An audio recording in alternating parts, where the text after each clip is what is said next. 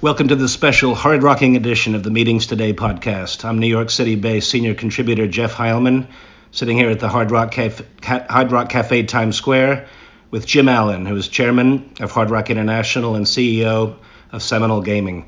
Jim, welcome and thank you for being here today. Thank you for having interest in Hard Rock. Absolutely. Well, I know you are a very hands on, hardworking leader. Uh, we're here today to talk about two blockbuster grand openings just on the horizon in your South Florida market. Mm-hmm. So it's and we'll talk about that, and we'll also talk about from a meetings and conventions perspective. So, what do we have to look forward to in October of this year? Well, today, you know, we announced the grand opening of the expansions of Hard Rock Hollywood and Hard Rock Tampa. This is a 2.2 billion dollar expansion really headlined by the guitar shaped hotel in Hollywood, Florida. It's the world's first building that's actually designed and constructed almost 500 feet um, in the authentic shape of a guitar. So very, very unique. Don't want to forget about Tampa because Tampa is the most successful casino in the United States. Actually, a large room expansion, retail amenities, and meeting and some convention space there also. So these are these are there are seven Seminole or Hard Rock Seminole properties in just in South Florida. Uh, there's actually two Hard Rocks and five other properties, but two of the seven are branded Hard Rock. All right. So I know that uh, as a company you've done a fantastic job uh, diversifying beyond your core gaming piece. Mm-hmm. Meetings and conventions is a big part of that. Mm-hmm. And it sounds like we have a great deal of, of space and unique amenities and services at both the properties. Yeah, you know, uh, we certainly recognize the importance, especially when you look at midweek business, you know, to try to, you know, compete in the space with groups and meetings and business leaders and black tie events and all those type things, which frankly we've had a lot of success in it was probably one of my mistakes back in 2001 because candidly we could have doubled the size of the meeting space in Hollywood back then. We opened with only like 25, 30,000 square feet. Obviously, this expansion, you know, accelerates us to over 150,000 square feet. And frankly, we could be over 175,000 square feet depending on how do we utilize all the assets and the pools, etc. So the, the, the active, the watchword today for meeting planners and delegates is unique experiences. And at the press conference here this morning, you showcased the Oculus. Mm-hmm. Uh, David Rockwell designed, mm-hmm. same team as the Bellagio fountains, also. Yes, wet out of uh, California, Los Angeles. And, and this is, you know, just seeing the video, this is an experience apart. Yeah, I we certainly understand, and I myself, you know, certainly attend certain groups and meetings and speak at different conferences. You know, the question is, can you create something where the guest has the ability to do something than just stay in their room, yes. you know, after the daily meetings are over. You know, we're not looking to create an environment where they can't focus on business, but certainly, you know, if there's a cocktail party at a pool, great retail experiences, great culinary offerings, those things are very important to us. You add that into all the architecture, you know, of these complexes, it's more than staying at a traditional New York or Chicago city hotel. And then certainly no disrespect to that segment of the marketplace. We're just putting ourselves in a different category. Absolutely. I mean, you are Hard Rock is synonymous with entertainment, with excitement, with experience, mm-hmm. and that's on the horizon. So the grand opening dates are. Uh, in Hollywood, we're looking at October 24th, and I'm going to give it all my dates right. And in Tampa, we were looking at October 4th. So, um, you know, when we think about the experience, you know, Hard Rock is obviously a brand of entertainment, but keep in mind it's the only company in, in our space that has an investment grade rating. So we're very focused on finance, we're very focused on margins and business, and we obviously incorporate that into you know all of our segments with our meeting planners. Absolutely. So. Uh, congratulations on those two. There's others. I know Sacramento is coming in October too. But if I may, Jim, take you back uh, two years ago last month, Atlantic City, New Jersey. You're from New Jersey. Mm-hmm. Your career began in Atlantic City, actually, where you were on stage with little Stevie Van Zandt and politicians and others announcing Hard Rock International's investment in the transformation of Taj Mahal. Mm-hmm. That has opened. Yes, it has. I was there a month ago.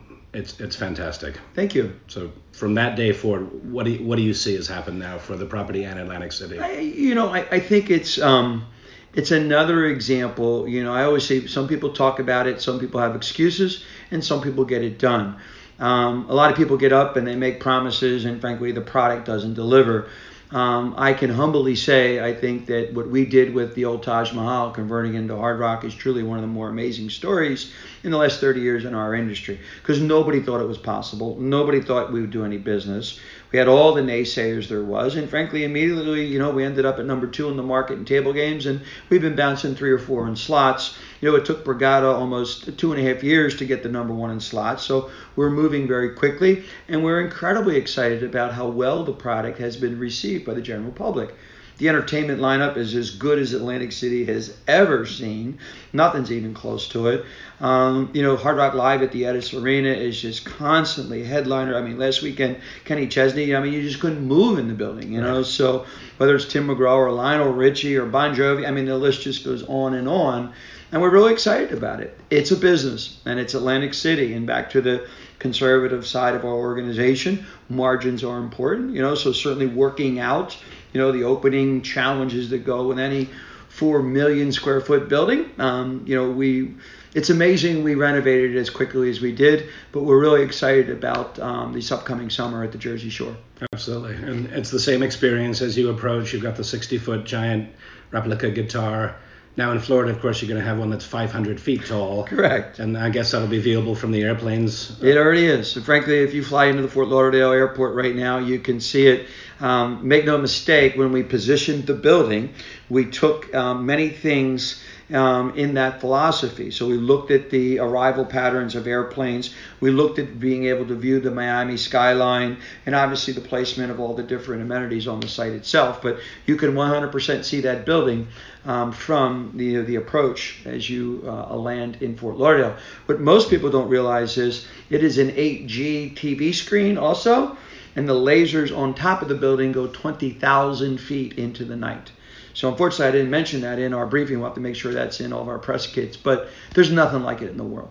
No, there isn't. And, and really since day one, um, when I was at the Atlantic City property, property recently, I was very fortunate to meet uh, Jeff Nolan, who is one of your historians sure. of music and memorabilia. Right. And we talked about the selection of the memorabilia for a given property in a given location. Mm-hmm. And the thing that he said, sort of the is the over overarching idea, is that we give our guests uh, a story and memories. Correct. And that's really what this company is about. Uh, as you approach your 50th anniversary of the 1971 opening, it's about connections. And, and if I may very quickly share personally, we moved to London in 1970, and we used to love In Search of the Good American Hamburger because it wasn't wimpy hamburgers were just that, by the way. um, Peter Morton, son of Arnie Morton, the late Chicago restaurateur, sure. Playboy Club, and a few others. Mm-hmm. Um, his pre-business before Hard Rock, before Isaac, was something called the Great American Disaster. Mm-hmm. So that was the first touch. Then 71, it opened on Park Lane. I'll never forget as a kid going in there. The music, the hamburgers, the guitars. Pete Townshend, Eric Clapton. Eric Clapton you still work with on philanthropy. Mm-hmm. Pete still on the road. So it's about stories. Later, I worked for a law firm. We used to bust Hard Rock Cafe counterfeiters. Mm. So it, it's about those memories. Mm-hmm. So here we are, 48 years later, uh, an amazing brand. I think one of the most recognizable in the world. Uh, there was a survey in Europe recently. It's second most recognized behind the Rolling Stones' tongue. Right. That's pretty significant. Right. What are the core? What core values and strengths keep this company uh, the, going and as relevant today as it was ever? I, I think a couple things. Um, when we were a licensee, um, and that deal was signed with Rank back in late 2000. Um, we certainly felt the brand was amazing, but we candidly felt that it was losing its way a little bit. So to me, it was important to bring back love all, serve all, save the planet, all as one. Those mottos take time to be kind that were created by Isaac and Peter are still with us today. You talk about the memorabilia and Jeff. You know, Hard Rock used to just put a little New Hermes little plaque and that was it. You know, right. now we're writing stories under our ownership. We've said, look, I, if we have a piece of memorabilia, I want to educate the world on this particular piece or this particular period in the history of music. And that's not just God bless the Rolling Stones and the tongue, right? But that's all walks of music. And frankly, I think in the early days prior to our ownership, maybe the brand lost its way a little bit there. Um, but I think now we're back stronger than ever. As far as memory, I certainly remember my first time coming to New York City, you know, up on 57th Street, and um, you know, waiting in line like everyone else. You know, a, a compliment to one of our previous CEOs, Hamish Dodds. Hamish actually was the person who moved it from 57th here to this location. And obviously, just been, you know, this is the busiest restaurant in New York City we're sitting in. Nothing's busier in New York City than the Hard Rock. So, you know, we're proud of a lot of things. There's a lot of history. 45,000 employees around the world contributing to our success. And we're just fortunate to have the opportunity to, to continue to grow like you said, music is the universal language. 100%. Right, and you've got 245 Hard Rock branded venues in 75 countries. Correct. So that's truly global. Correct. That's truly a language. Correct. When we when we purchased the company, I think the Hard Rock was only in 37 or 38 companies. So you know we really have focused on expanding. It's once again it, it's a thanks to the uh, Seminole Tribe and the Tribal Council because our gaming business, which I'm you know separate company I run has been very, very successful. So we're allowed to continue to reinvest in the brand to shore up, you know, frankly, some of the things that maybe did get a little wobbly. Um, if you taste the new burger, it's just amazing. We've entered it into three contests and we've won all three, right? We're going to continue to do that all summer. But when you talk about a real authentic steak burger, you know, frankly, when we purchased the company, the burgers had been frozen, the buns were frozen, and we've changed all that. Everything is fresh you know, and it's a mix of sirloin, brisket, obviously chuck, you know, and I won't give you all the secrets, but it's it's really a world class product now. The chicken breasts are back to being fresh, nothing frozen. Salads are chopped in the stores, and really focusing on quality, and that's important. It is. It's about leadership, and so.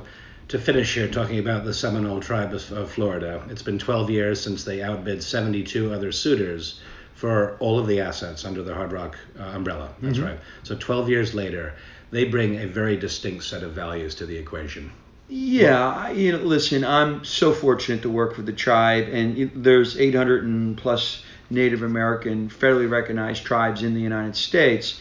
But when you look at gaming, right? When you look at the unconquered Seminoles, they're the only tribe in North America, right? So not just here in the United States, but also Canada, that never signed a peace treaty, right? They are unconquered. The the individuals that are sitting here with us today, their ancestors fought wars hundreds of years ago, and the United States of America was never able to defeat or, or declare victory. So that in itself is amazing when you think about you know gaming in the United States, roughly a 60 billion dollar industry, there's now more wagers happening in Native American casinos just by a couple tenths of one percent, right? It was all started with the Seminole tribe back in 1979. So you know, going out and buying Hard Rock when I, I'm obviously the person who came up with the idea and led the transaction, but they clearly could have said no um, they were 100% um, amazed that we even had the opportunity, and, and, clearly we prevailed. And that's a great, you know, memory for all of us, not just from a business standpoint, but to show that a Native American can, tribe can compete with any company or private equity fund in the world. Something pretty historic. It is. It's a remarkable business story in every which way. So Thank you. I mean, truly, love all, serve all, Jim. Thank you for having us. We truly uh, love the history. Pretty unique. You know, you know the Hard Rock brand and Heineken T-shirts were the most plagiarized brands in the world for one period. You know, and now I think we've got four or five people. That's all they do all day long is stopping people from trying to plagiarize our brand. So interesting to hear some of your history with that because it's real. Oh, that was, I mean, five blocks from here, very quickly. Uh, I went in with uh, federal marshals. I went in as the decoy and these guys come in guns drawn. That's a real memory from the 80s. There but, you go. God uh, bless the Hard Rock brand. You bet. Okay. Absolutely. Cheers, Jim. Thank, Thank you, you, very much. Cheers to you. Uh, thanks for joining us for this right. Meetings Today podcast. Check out the podcast section on meetingstoday.com for a wealth of other broadcasts featuring some of the dynamic rockin' personalities and thought leaders in the meetings industry.